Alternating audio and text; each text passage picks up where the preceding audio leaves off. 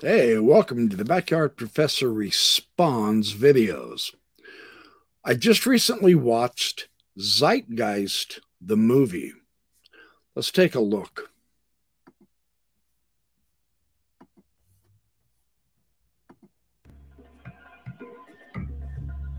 This is Horus. He is the sun god of Egypt of around 3000 BC.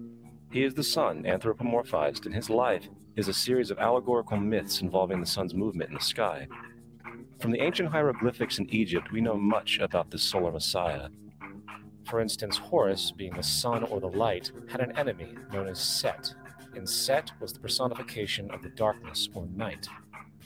And, metaphorically speaking, every morning Horus would win the battle against Set, while in the evening Set would conquer Horus and send him into the underworld. It is important to note that dark versus light, or good versus evil, is one of the most ubiquitous mythological dualities ever known, and is still expressed on many levels to this day. Broadly speaking, the story of Horus is as follows Horus was born on December 25th of the Virgin Isis Mary. His birth was accompanied by a star in the east, and upon his birth he was adored by three kings. At the age of 12, he was a prodigal child teacher, at the age of 30, he was baptized by a figure known as Anup, and thus began his ministry. Horus had 12 disciples he traveled about with, performing miracles such as healing the sick and walking on water. Horus was known by many gestural names such as the Truth, the Light, God's Anointed Son, the Good Shepherd, the Lamb of God, and many others. After being betrayed by Typhon, Horus was crucified, buried for three days, and thus resurrected.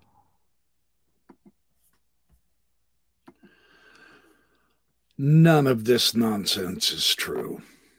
Horus is not a solar messiah. He was not the sun god either. Re was. Horus was not born December 25th. He was not crucified, nor was he resurrected. Now his right eye was the sun, and his left eye was the moon or the evening star. He was Harpocrates, Horus the child.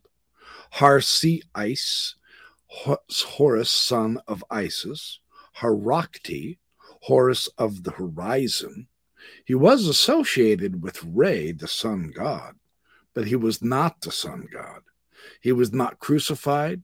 He was not a child prodigy that had 12 disciples later in life or being baptized, and he was not a savior of humanity.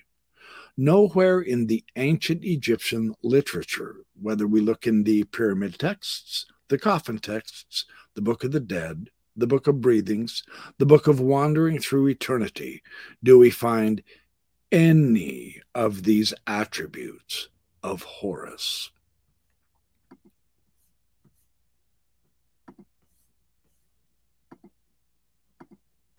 Attis of Phrygia, born of the Virgin Nana on December 25th, crucified, placed in a tomb, and after three days was resurrected.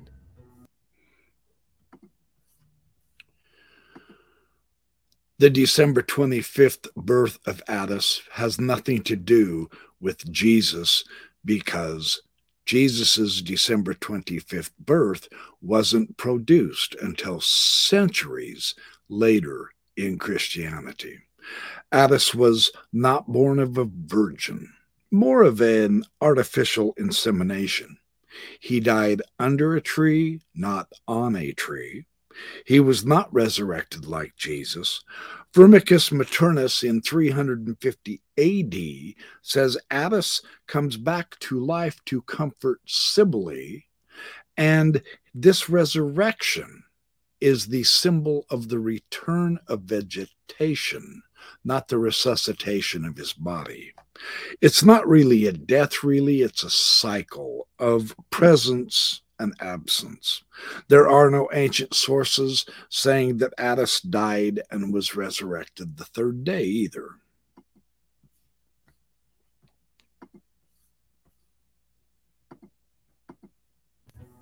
Dionysus of Greece, born of a virgin on December 25th, was a traveling teacher who performed miracles such as turning water into wine. He was referred to as the King of Kings, God's only begotten Son, the Alpha and Omega, and many others. And upon his death, he was. I cut it off too short. They say upon his death he was resurrected. Nope. No crucifixion, no resurrection. The only thing true in that is the turning of the water to wine.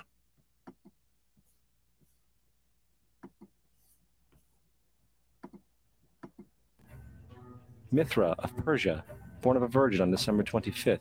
He had 12 disciples and performed miracles, and upon his death was buried for three days and thus resurrected.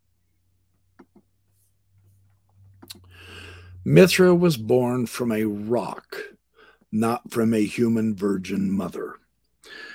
December 25th was Sol Invictus, which is confused with Mithra.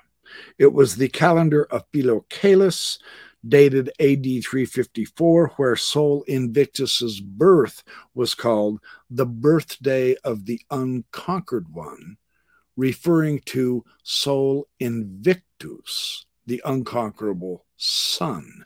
It was a holiday celebrating the sun not Mithra. It's not specific to the Mithraic mysteries. And again, there are no ancient records that have Mithras dying, let alone on a cross, dead for three days, and then coming back to life in a resurrection. That's just bunk. Mithras is depicted surrounded by the zodiac, not by 12 apostles.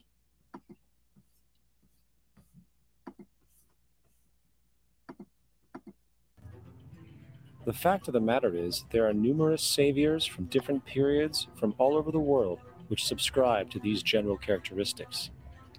The question remains why these attributes? The fact of the matter is, this is just pure, unadulterated nonsense.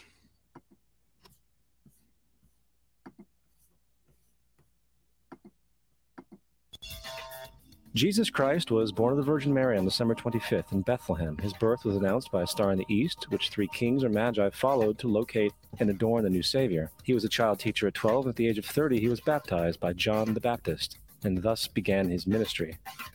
Jesus had 12 disciples, which he traveled about with, performing miracles such as healing the sick, walking on water, raising the dead. He was also known as the King of Kings, the Son of God, the Light of the World, the Alpha and Omega, the Lamb of God, and many, many others. After being betrayed by his disciple Judas and sold for 30 pieces of silver, he was crucified, placed in a tomb, and after three days was resurrected and ascended into heaven.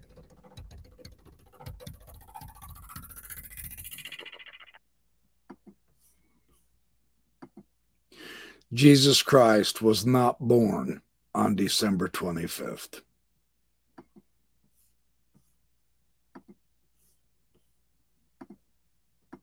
First of all, the birth sequence is completely astrological. The star in the east is Sirius, the brightest star in the night sky, which on December 24th aligns with the three brightest stars in Orion's belt. These three bright stars in Orion's belt are called today what they were called in ancient times the three kings.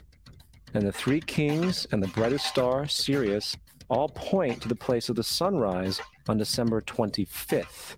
This is why the three kings follow the star in the east in order to locate the sunrise, the birth of the sun. That is the singular most ridiculous astrological thing I have ever seen.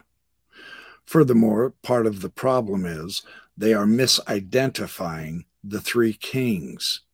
In Matthew, the Greek says magus, they were wise men, not kings.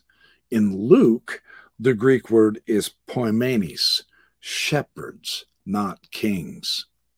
I would like to suggest that we as the public begin to insist a lot louder that before people make idiotic movies like this with so much phony, crabbed, fake parallels and idiotic, lunatic supposed knowledge, that they at least begin to tell the real history, the real facts, instead of all these phony, contrived parallels.